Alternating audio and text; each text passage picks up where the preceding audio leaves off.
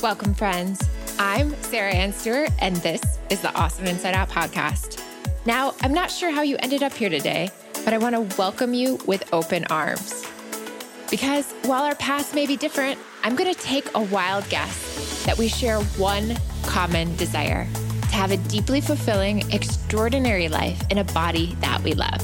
A life free of diets, free from guilt, and free from shame. In each episode, we're going to dive deep into mindset shifts that give you the power to decide how you feel, not the media, not your past, and not social conditioning. Then you'll discover how to use this inspiration and this new sense of confidence to be the best you, the you that you are meant to be. So get ready, my friend. It is time to get awesome inside out.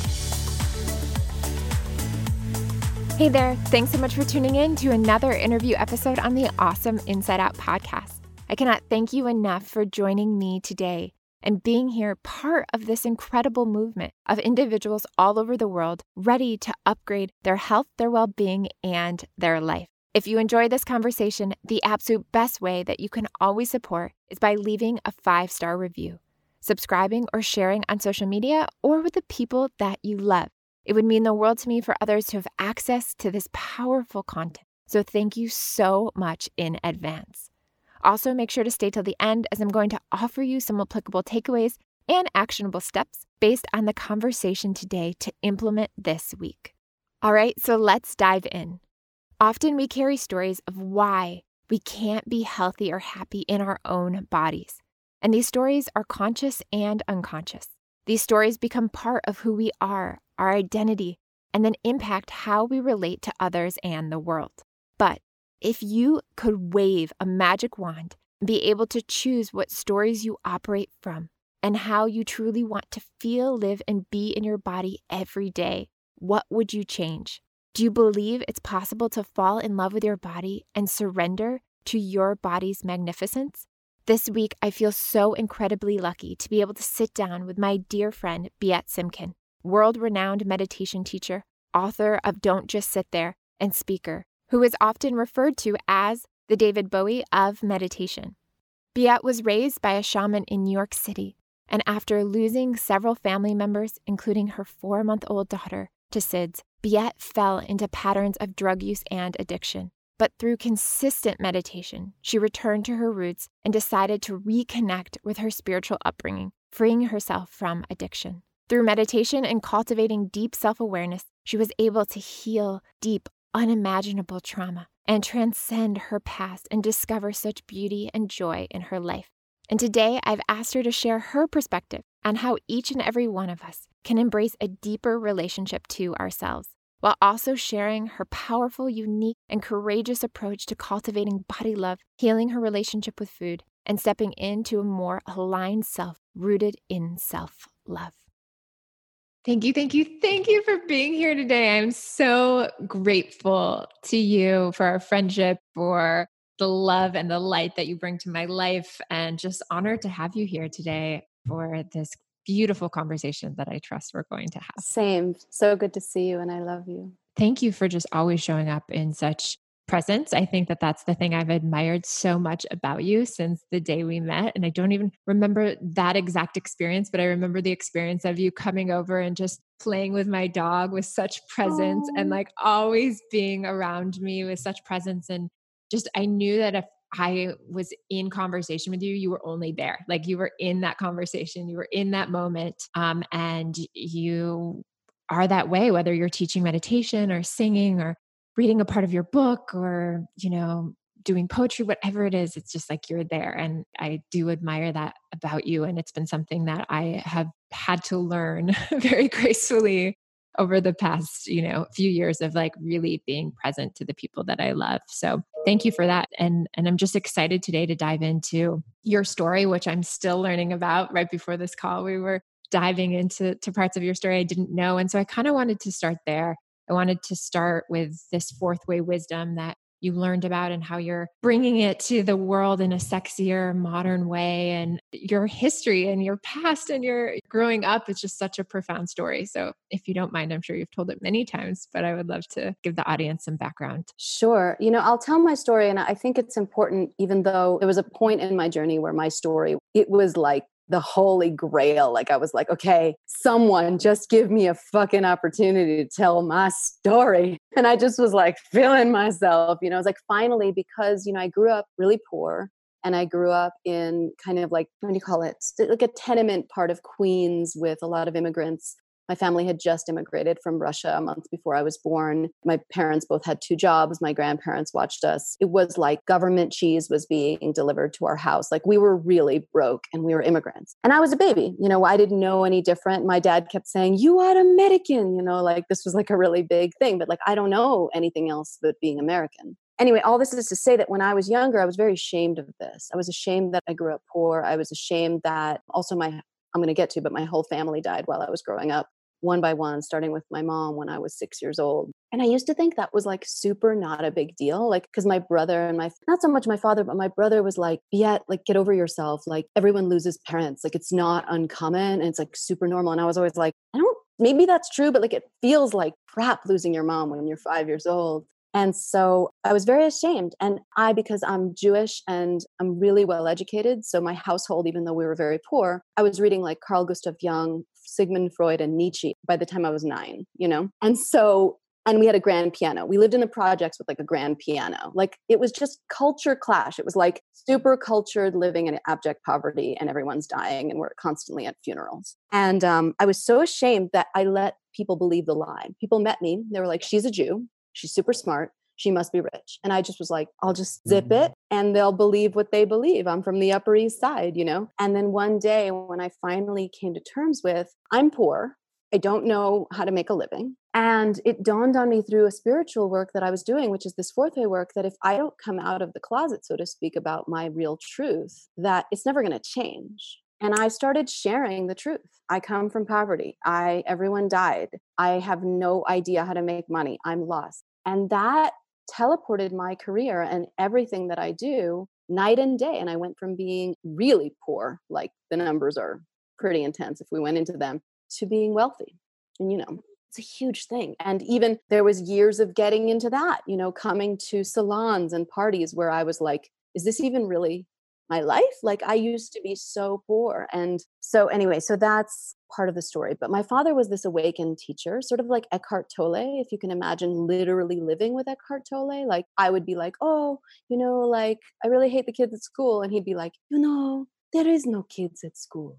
There is only you and you are the universe. So, really, you know, like it would just be like this endless thing. And he taught me hypnosis. We did meditations together from the time that I was in diapers. And, and that's how I was raised. And I got really heavy into drugs and alcohol when I was in my early 20s. I got signed to Sony and mm-hmm. got like trotted around in limos and all that. But it all went to shit because I'm kind of a drunk and I ruined it all. I'm lucky to be alive, honestly, but I made it out and I got sober when I was 29. And that sobriety piece was because I had been living on ashrams and I had been studying with my father my whole life, and nothing was quite clicking. It was this endless string of self indulgent insanity, which now looking back, I think is awesome. And I wouldn't change a minute of it. Like insane threesomes and drunken, you know, I wouldn't change a second of it now. But I woke up and I was like, this isn't working. Like, this is not going to lead to a life of abundance and a family and a husband and kids and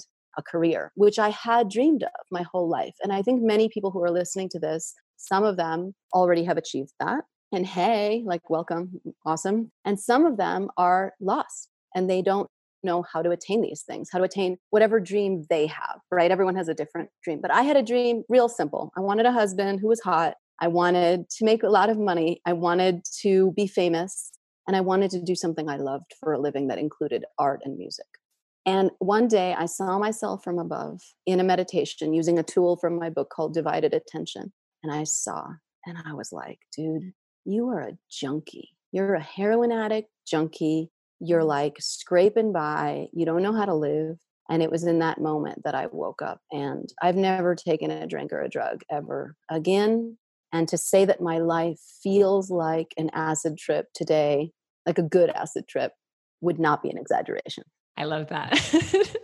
I think most people dream of, right? Having those just profound experiences and just the feeling, right? The feeling of life and happiness and joy and love and really being able to experience that love that sometimes we feel when we're we're on drugs. so it's a great analogy. When you started doing drugs and started drinking, were you still meditating during that time or you were still meditating? Okay. Yeah. So that so our stories are very similar except I like pushed all the meditation away because I grew up in a very spiritual household. My dad was a public speaker and he taught a lot about spirituality and the mind body connection. And we too were sitting around the dinner table talking about past life regression and, wow. oh, ah. you must be karmically experiencing this because in your past life you did this. And wow. so when I went out into the real world and people weren't talking that way, I was like, fuck my childhood. And I like pushed it all aside. And then I got really sucked into the drugs and the drinking and all of that. And then I found my way back. But it's interesting that you were meditating through all of that and that kind of pulled you out of it. So that's really beautiful. It was crazy. I mean, I was just a hypocrite more than anything. There was a night I remember where I was on heroin, but my best friend, who was an heiress, was on crack. And she was with her like artsy boyfriend in my living room. And I was like, I'm going to go meditate. And because I was like judging them for being on crack because I was on heroin, which in my mind was like the more superior drug. And then I went to the bedroom and quote meditated. And then like I went back, I, you know, basically went to sleep for like nine hours. And then I came back out and they were like having a massive fight because they'd run out of crack. And my point is, is like it wasn't quite the kind of meditation that I do and guide globally today. and now being this world renowned leader in meditation, bringing this you know, this fourth way wisdom. I want to dive a little bit more into that because I want people I don't know much about fourth ways. I personally would love to learn more. And I know a lot of people maybe have some misconceptions about it. So, can you talk a little bit more about how you're bringing this forward and the wisdom that you're sharing with the world that people are gravitating towards and having these really transformational and profound upgrades to their health and their life because of it? You know, fourth way is enlightenment for the person who doesn't want to be known as someone who's a seeker. So I'm actually out because I'm a fourth way guide. I'm a leader of this work. That wasn't really my plan. It was the universe's plan. That's how it happened. But the reason I'm here is because I'm supporting people who actually aren't spiritual teachers for a living. Like my clients are famous actors and speakers and leaders, and they're people who are really up to big things in all divisions of the world and they're not supposed to be out with a bindi and a turban and a this. They're like literally they're politicians they're actors they're living a life that is in caesar's world as we call it right? And so fourth way is about enlightenment that's invisible right? So when i think of it a great example would be like marcus aurelius people know him as a contemplative thinker, as a meditator. He was an emperor for crying out loud. Okay, so it's one thing to be an emperor, it's a completely different thing to be an enlightened emperor. It's one thing to be a president, it's an entirely different thing to be an enlightened president, like Abraham Lincoln was. And so, fourth way is about that. It's about enlightenment, but you're achieving in the world, you're earning at the highest capacity, you're still completely attached to worldly goods such as family, babies, pets, and real estate. And you're doing this all, and I depict it in the book on a cross. So you can look at the diorama in the beginning of my book, which is just a cross. And so, fourth way is really about the vertical and the horizontal line of life. And the idea is you can go a Buddhist path or like a not Buddhism specifically, but like a monk, you know, in the woods of the Himalayas, give up all your longing, give up all your desires, give up your desire to look hot in a dress at a dinner party. You can give that all up and you can find enlightenment that way. Fourth way is saying our kind of enlightenment, the one we're choosing as fourth way practitioners, is the kind where the two worlds collide the world of the invisible, humility, meaningless energy, you know bliss things that are unquantifiable come into contact with material gain success that yes email that incredible good news that you want and that hot bod you love being in that's all horizontal plane. So fourth way is saying yes yes yes to both and you don't need to shut down one to have the other Yeah, I love that. And I think it's so crucial, so interesting. I'm having a flashback to my childhood because my dad, I don't think there was that integration when I was learning about spirituality. It was very much like you kind of had to give up your material possessions or you had to like be in the process of letting go. And there was always the belief around like, well, your whole life is going to be this process of letting go. So you're not going to have anything that you had before. And so the process of life is letting go. But I love that reframe of just you can have and you can create and you can manifest these experiences and these things that you still can deeply love. And there's no shame or guilt around that. Because I think a lot of people have the shame and the guilt around it. And so it almost blocks the manifestation because they're like, well, if I have this, then I won't be spiritual or I have this or I won't have that self love that I deeply desire. Yeah, people feel that. And they also like to go back and forth, which I think we're going to mm-hmm. talk about more in the body piece of this, because we're going to talk about the body shame and body and embodiment. I feel like most people live in a world where they're either highly achieving and they're in a stress like hyper sympathetic nervous system state of like winning, killing to win, like doing whatever it takes, which for anyone who's ever tried to win at life includes tons of losing and tons of like failure and tons of rejection and tons of looking bad. And then the other side is like, um, you know, and they're like meditating and they're spiritual and they don't, they're not attached. And to me, I'm saying like, as long as those are two separate worlds, you're going to be miserable 50% of the time, which I don't know about you, but those aren't numbers I'm excited about. Like if I only have this many days to spend on the earth, I don't want to spend 50% of them depressed because I got a shitty email or I got rejected or I feel bad about whatever Biet feels bad about, you know, and Sarah mm-hmm. feels bad about her own list of baloney, but it's all baloney, you know? Yeah, yeah. yeah. It's so it's a powerful way and a powerful reframe. And I'm curious like what the misconception is with enlightenment. Like I think when people believe that I'm just speaking out loud, like just walking through this as I think about it. But I think people think that as they get to enlightenment, they're going to be more fulfilled with happiness, joy, love, creativity, inspiration. Like all the things are just going to flow into them as they dissolve their material possessions. But what's interesting in the way that you're reframing is like, what about just having that now with all the things? You know, like let's just create those feelings today and have those experiences now and get to show up and embody those expressions of life without having to wait for them. Yeah, I love that. I love that.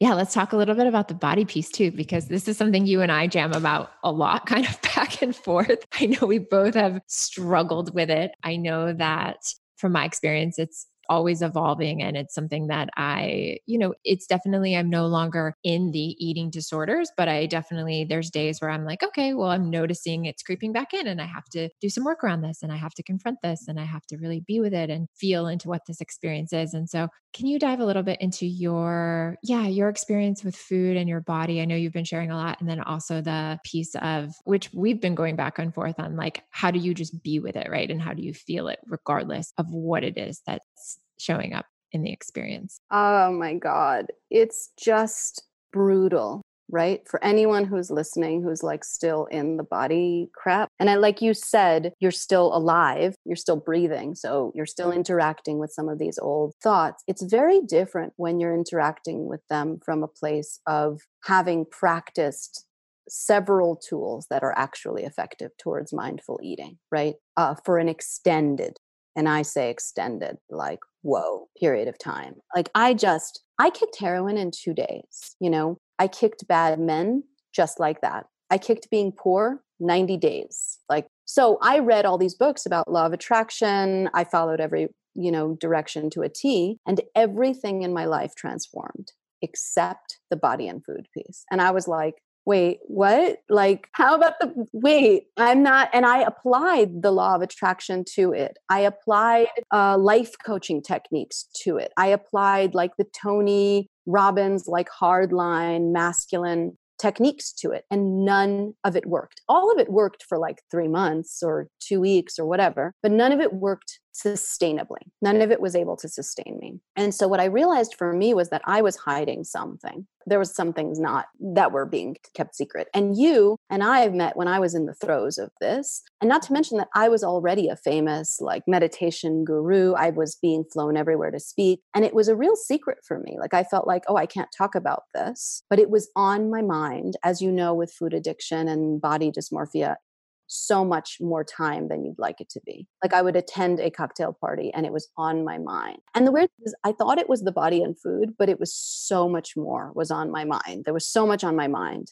And you can always know when you meet someone who has it because they have this look on their face like they're just like in hell. Like you're like, what's going on with you? But like, are you in hell? And that's how I felt. And I was like, people must know because our bodies are organisms that communicate on a telepathic level. And so I knew people knew, but I still wasn't able to come out of the closet about this piece. And so I started doing the intuitive eating journey about three years ago and I was on it. But the whole time I was on it, I was like, I am going to get this fucking thing. I'm going to fucking figure it out. And when I do, I'm going to come down the holy high mountain in my bikini and everyone's going to be like, How did you do that? Oh my God, you look amazing. Like I was just waiting for this day to come and it never ever came. It kept being the same back and forth, gaining 10 pounds, losing 10 pounds, gaining 10, whatever. Restriction, permission you know and i'm also i felt like like an alien and i think it's important to speak about this because i'm not in my throes of my disease in the throes of my overeating i am about 10 pounds overweight.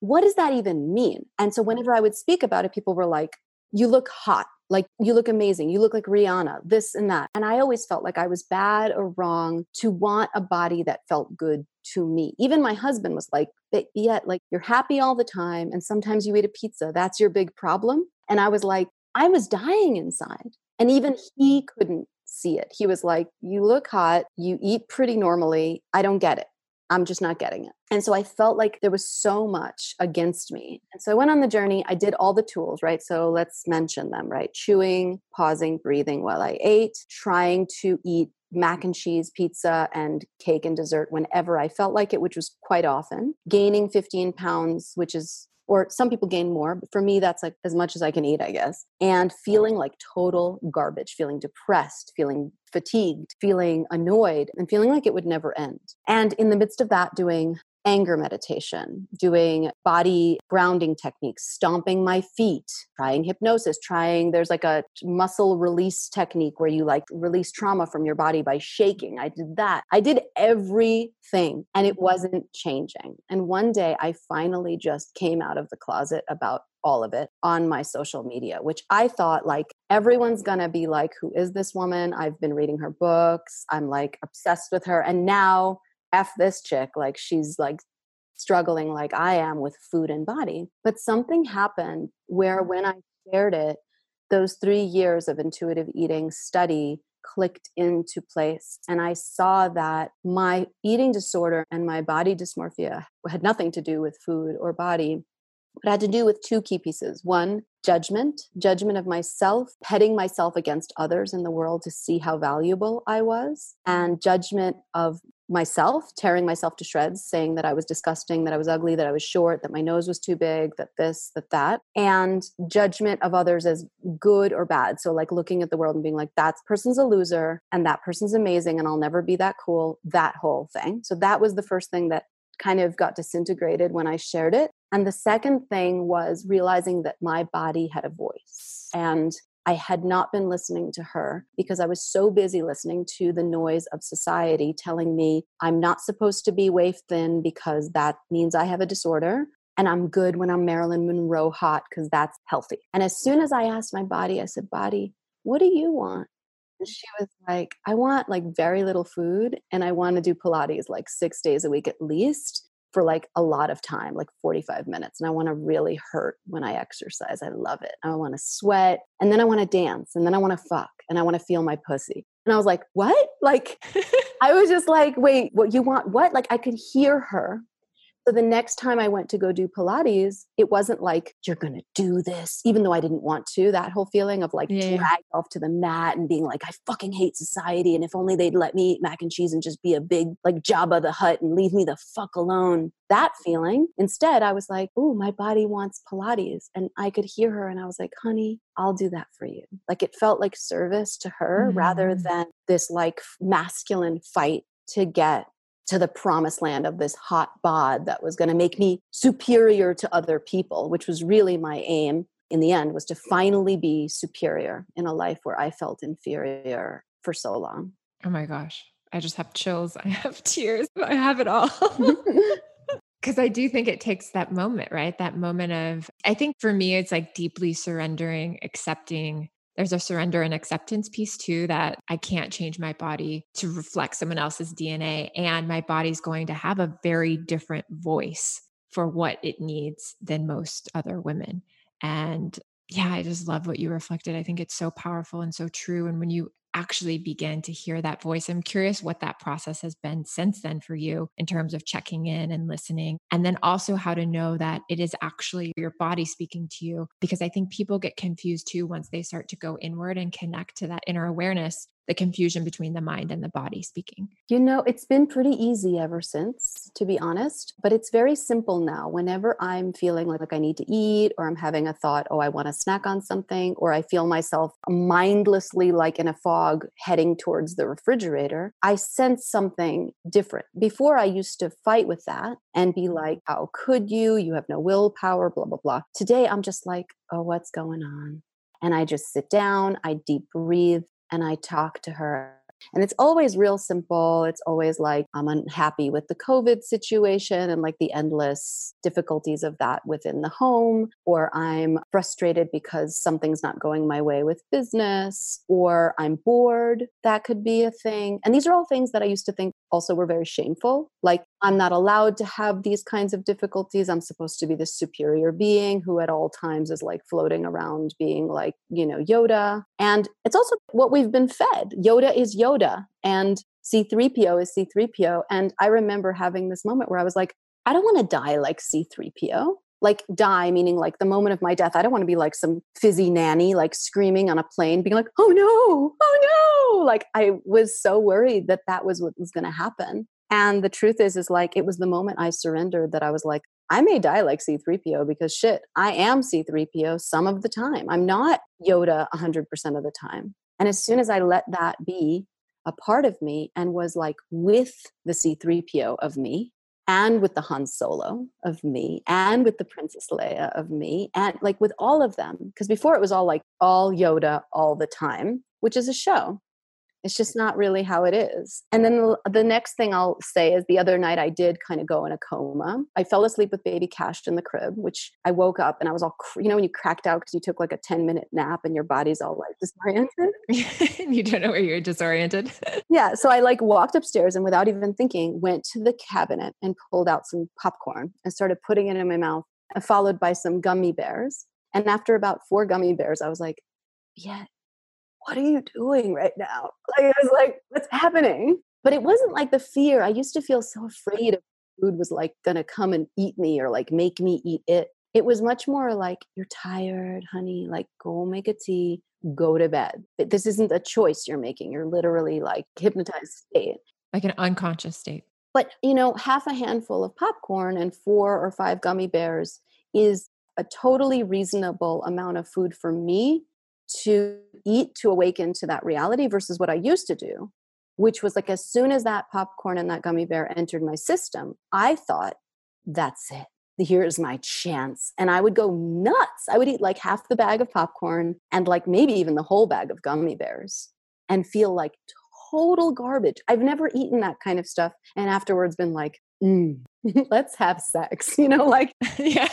I feel I'm feeling really, I'm feeling myself right now. I've never felt like that. Have you like? No, you never like wake up and you're like, oh, I feel incredible the next morning from binging, mm-hmm. you know, at 1 a.m. on three bags of popcorn. No, like absolutely not. I always come into the awareness of like, how will I feel after and will my body thank me? Like, will my body actually be grateful for how I'm showing up for my body right in this moment and for her and so that that has been kind of my catch where i'm like okay yes my mind might be telling me that this is what I want or what I need or what I desire. And, that's fine. It's okay to listen to the mind. But then when I check in with the body, my body wants something very different. And so I usually tend to veer towards the body, the heart, centering in that experience versus the the mind because the mind is going to play tricks on you. It's what it does. Very good at it. It's very good at telling us things that aren't true. And you know in the mind's defense it's often from a survival place or from what it thinks we need to avoid a certain emotion that we don't want to feel. And yet it's often better to just feel and be in the experience of it versus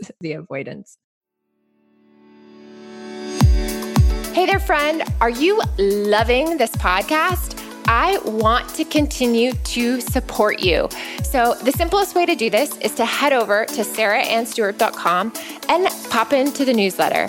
Doing this ensures that you never ever miss any details of our new projects, products, upcoming events, or issues that are near or dear to my heart.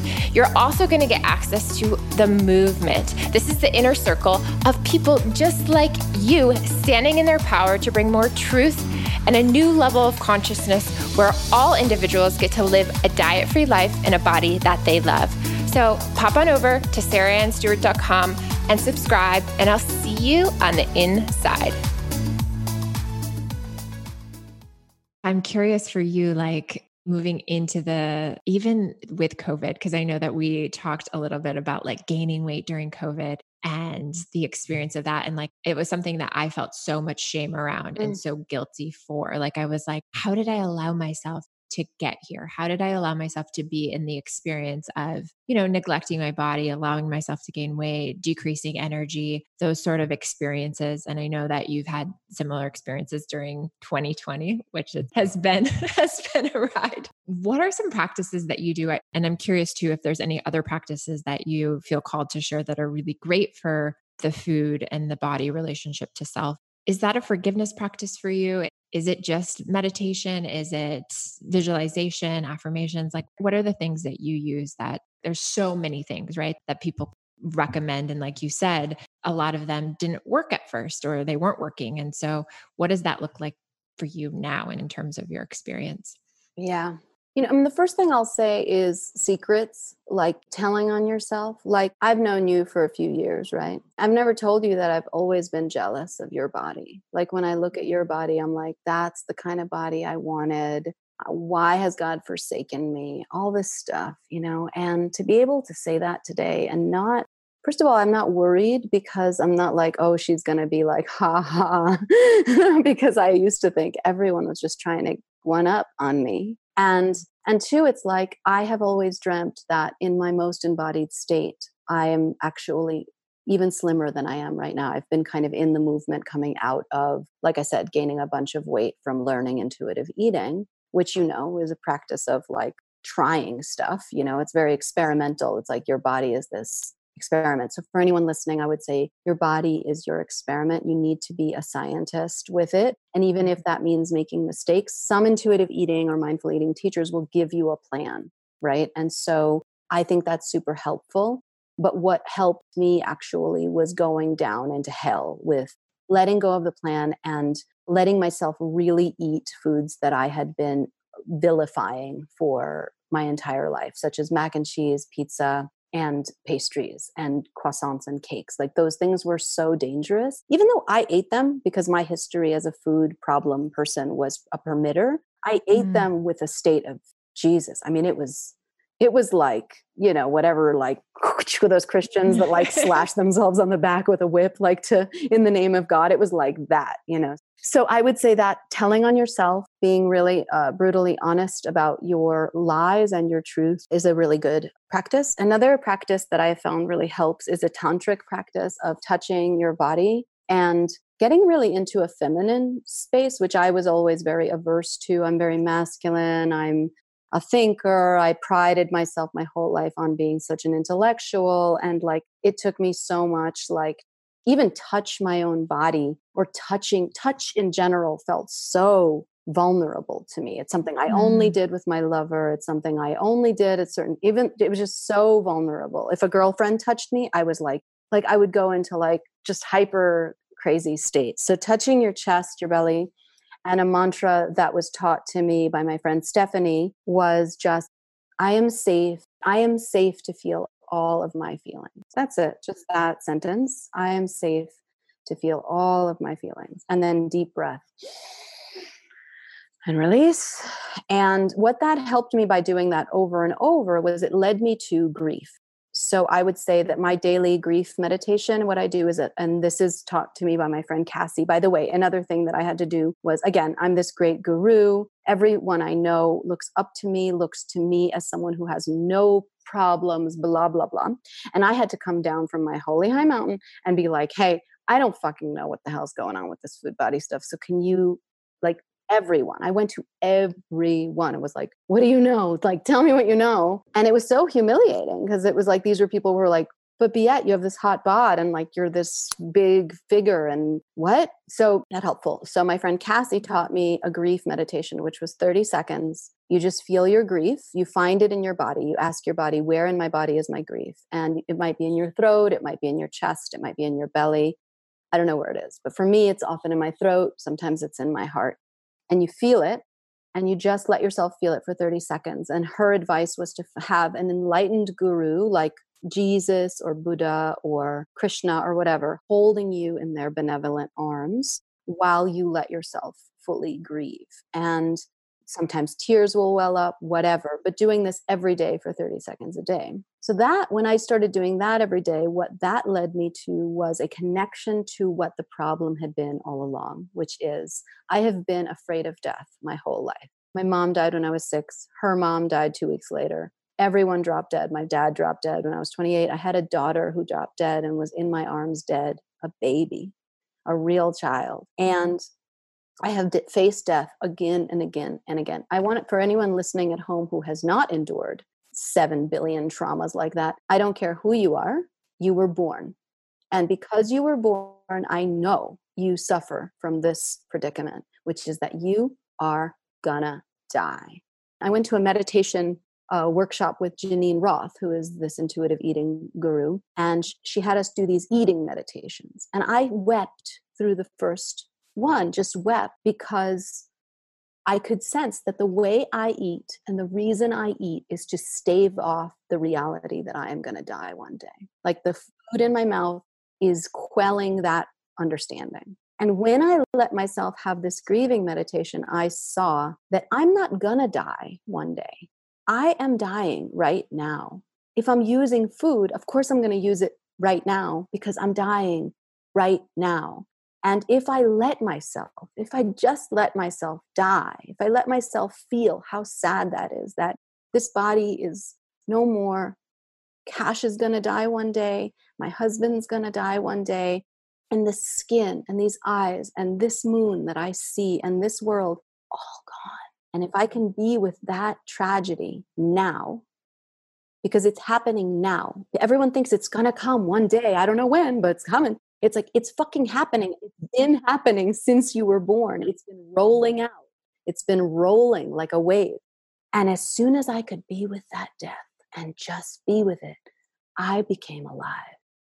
And I was like, oh, this is what life is. Like, life is just being with your imminent, perpetual death. So, whenever I want to eat, or I'm trying not to feel my grief or my sadness or my discontent or my dissatisfaction or my boredom.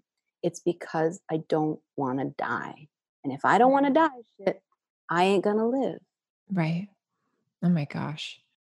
I think that there is so much truth to what we're currently experiencing, right? And I think that's why so many people are turning to food right now more than ever because culturally in America, we avoid death. Like we don't talk about it. It's not part of our dinner conversation. It's very much I even recognize this even with nursing homes and as people get older, it's like as I've volunteered more for different aspects of elderly care and as I've had to witness my dad's health declining, I've noticed a lot of people just drop their parent off and then they leave and they like barely ever return because they're so scared to face that death because it's part of their own fear, right? And so we even see this with animals, like the amount of animals that go back into the shelter right before they're about to die because people don't want to have to face the fact that they have to put their dog down or their cat down or their animal that has been part of their life and it's just it's heartbreaking and it's it's something i think we have to confront where it's like you're absolutely right that if we don't confront this part of ourselves that is so fearful of leaving our bodies then we're not living in this moment and how often are we using food to avoid that very fear? And you know for the listeners who are part of this conversation and are here i would just ask you to get curious about that's part of your experience now whether it's about death or something else right? It doesn't matter what it is you're avoiding. Most often when we're using food in a way that is unhealthy or not in aligned with our highest well-being it's because we're wanting to avoid part of ourselves we're not willing to look at So thank you for sharing that. And I just want to reflect back to you. It's so interesting that you shared the jealousy component because I have looked up to you and Emily Fletcher and been like, I will never be like a meditation teacher like them. Like I will never be able to hold space like them. And and I'm like, if I could just step into just a little bit of what they offer the world. And so I've witnessed my own jealousy components and the comparison model and all of the things. And I think it's really beautiful. I was reflecting to a couple of friends on a trip last weekend how had jealousy of their partnerships or jealousy of the the families they've created or their children and that dynamic. And I think it's so beautiful when we can just speak that truth. So good, especially when there's no agenda. Like I'm not like, or also there's no consolation. Like the friend doesn't go like, oh no no no, like you know, it's like it hasn't doesn't matter. Like there's mm-hmm. no so what, and there's no sh- like there's nothing to fix. I think is another thing that's so nice. Oh, I'll witness you in it, and I'm here to hold space for it and you know i'm not going to play into that story and i'm just allowing you to to express and be in it and i think that that's such a beautiful offering as a friend. And I think if you can hold space for someone else who's in that, it's such a beautiful opportunity to, like you said, once it's out there, you no longer have the shame. I think part of it is that we're addicted to the shame experience of hiding behind whatever it is that we're in and fuels part of it as well. And once it's out there, it's like, oh, there's no more shame. So I guess it's out into the world and finally move through it. I've heard a lot of people heal multiple different conditions once they publicly share once they're out there and sharing. And it doesn't mean you have to share in the trauma, but I think it is appropriate to share with people you trust and love that you are going through certain things. So, yeah, so, so powerful. Man, I'm just like in this. I'm like, where do we go from here? This is just so beautiful. I know. We just died. We just confronted our own mortality. Um, let's talk about your book because I know people will love your book, and definitely I'm going to put it in the show notes, make sure people get it. But um, but let's talk about why you wrote it, why it's different than other meditation books, and some of the tools and practices in it that people can really use and implement in any area of their life, whatever it is that they're going through. You know, I think it's a it's important. If we talked about death, we talked about dying. It's important to talk about life. What does it mean to be alive? It means to me, it has always meant to become, to truly become myself. And I think that the ironic part was as I was on this journey trying to become myself, and effectively I was in many ways myself already. I had fashion sense that seemed attuned, I had integrity, I had a lot of things going right. Something was missing in being myself, which was that I wasn't willing to confront the bottom part of my triangle. Like, you know, in the Star of David, there's the upper triangle, which represents this spiritual awakening and this higher plane. I was cool with that. I was fine with that. And also, like that, I'd been grown up marinating in it, you know. But the bottom triangle, you know, of the Star of David represents like being human and earth and earth element and groundedness and you know, ironically, the grounded element, if you think about the sex center, the sex center in the body is the underneath the belly, it's the second chakra. But the first chakra is the root chakra, which is right where your pussy is, right? So it's kind of like I was always very confused by that. I was like, but if my sex center is in my belly, why is my root chakra in my pussy? Like I just, you know what I mean? Like I was just really confused. And to me, it's really a, been a journey of getting in touch with that organ that throbbing, yearning, desirous organ, which for us is a vagina, but for men is a penis. But to me, it's kind of the same, same in the sense that they're both alive. And it's the most alive part of us, if you think about it. It's so on the outside. I mean, probably our heart would be most important, right? It functions everything. But that throbbing aliveness is, I think, what we're looking for in life.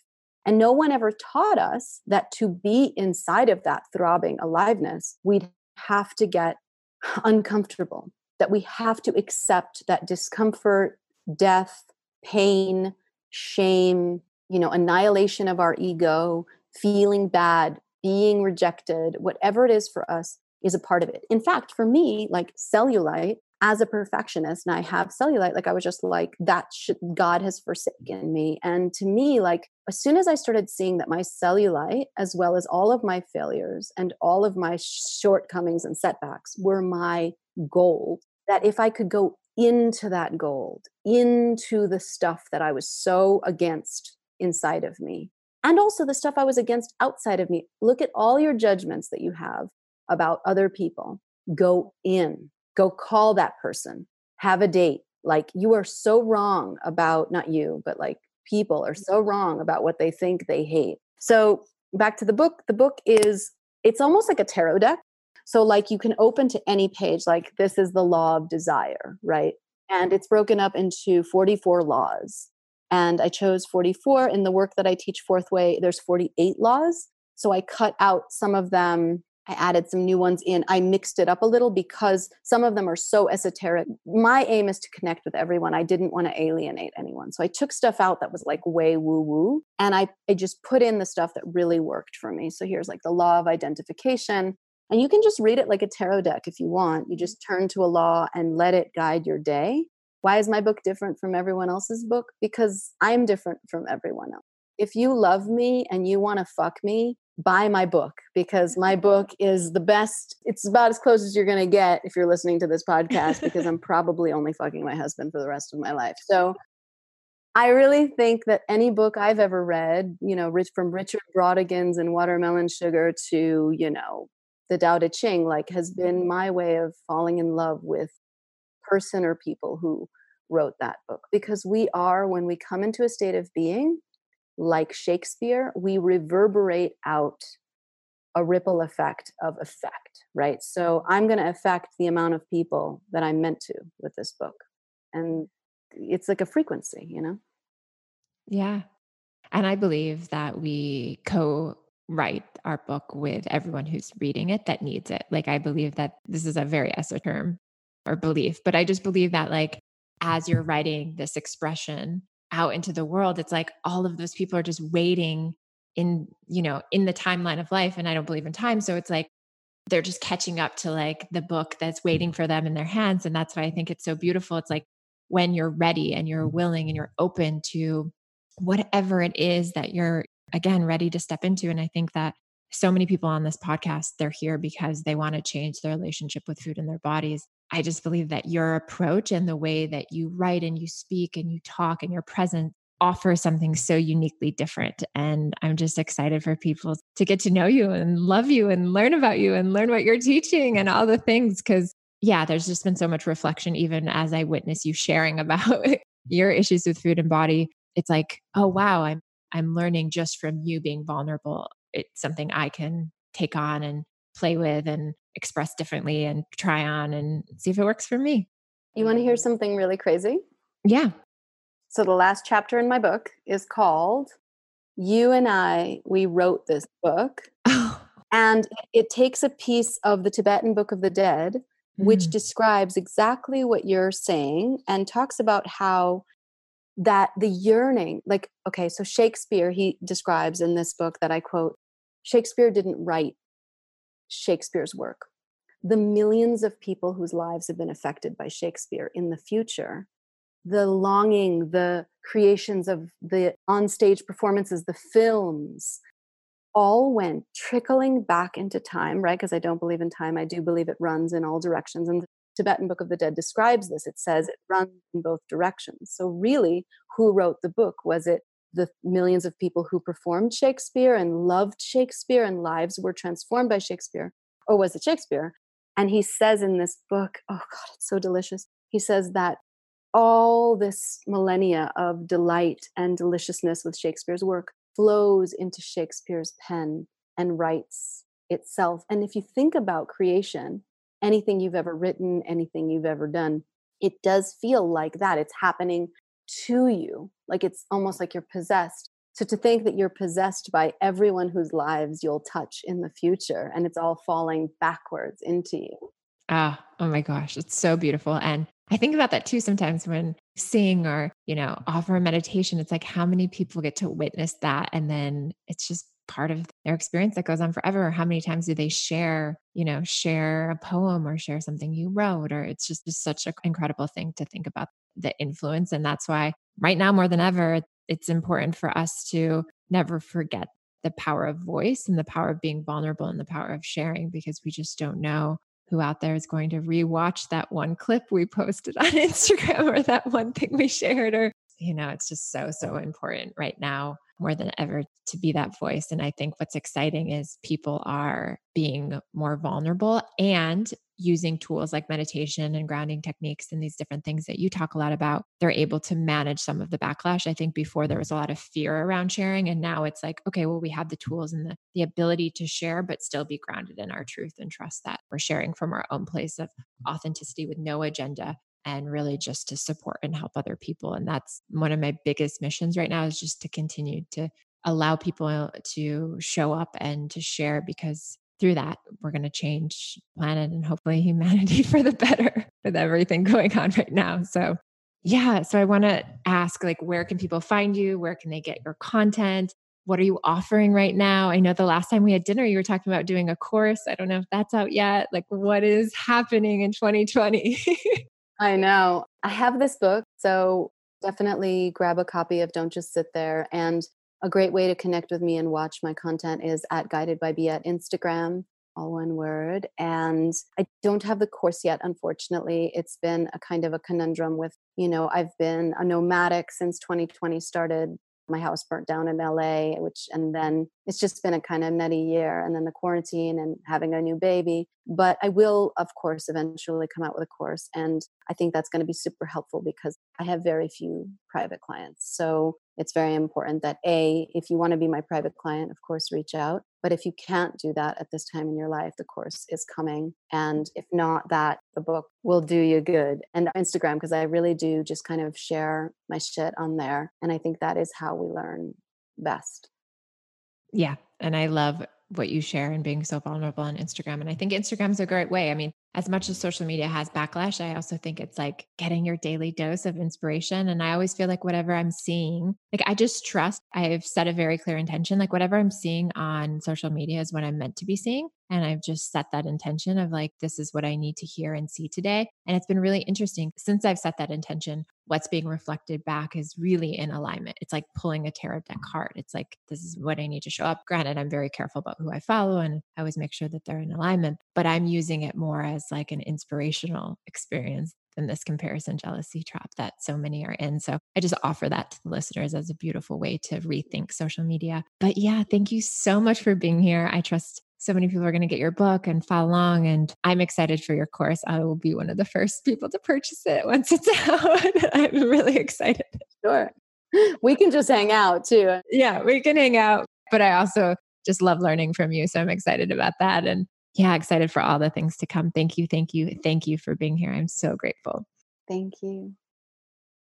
Wow, what an incredible conversation. I hope you enjoyed hearing about Biet's journey as much as I did.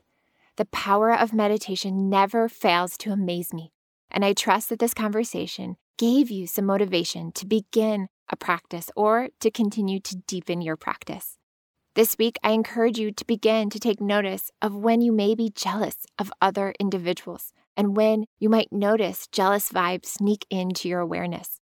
As Biet shared, often when we can speak our truth and share our truth, the guilt and shame beneath the truth can then dissipate. Begin to pay attention to the opportunities that you are given where you feel safe to share in your truth without the need for any validation, but just to free yourself from the holds that jealousy has over you so that you can then access your own self love. If this feels challenging for you at this moment, start slowly, just noticing the opportunities where you become jealous and then journaling on what healing opportunities are available through letting these feelings go. Over the next month, notice how the awareness and presence of this feeling can create massive shifts in your life by again allowing yourself to release these feelings. I trust you enjoyed this episode as much as I did. It was a conversation I believe that we can all benefit from. Now, before you go, maybe you're struggling to tune out others' opinions and honor your inner guidance. Maybe you need a community that supports you on this journey. If any of this resonates with you, I invite you to join the Awesome Inside Out Facebook group. It's a private, safe space filled with beautiful hearts coming together to encourage and uplift one another. And for anyone who is already part of this community, thank you so much for helping us build such a beautiful community together. Also, if you enjoyed today's conversation, I invite you to listen to my solo podcast on breast implant illness where I cover lots of mindset shifts and tools that relate to the similar topics shared today. Also, make sure to drop me a message on Instagram if you've been listening to these podcasts and let me know what's been resonating. What do you want to hear more about? And how can I support you in becoming happier and healthier? You can find me on Instagram at Sarah Ann Stewart. And also make sure to let me know what's been working because I want to celebrate you. Until next time, I'm sending you so much love, a massive virtual hug, and I trust that you will have a beautiful and incredible week ahead. All right, that concludes this cast. It is my honor to always be here with you. But hang tight because I have one last thought. You're here right now because you are ready. Because while many of us share the feelings of wanting more, not everyone is willing to do what it takes to get it. But you are here. You are ready. So, this is your opportunity now to take what you just learned and implement it today. Make a pact with yourself to put just one thing into action. Just one. Write it down, do it, and share it with me. We are all in this together. Thank you for being here. You too can feel awesome from the inside out.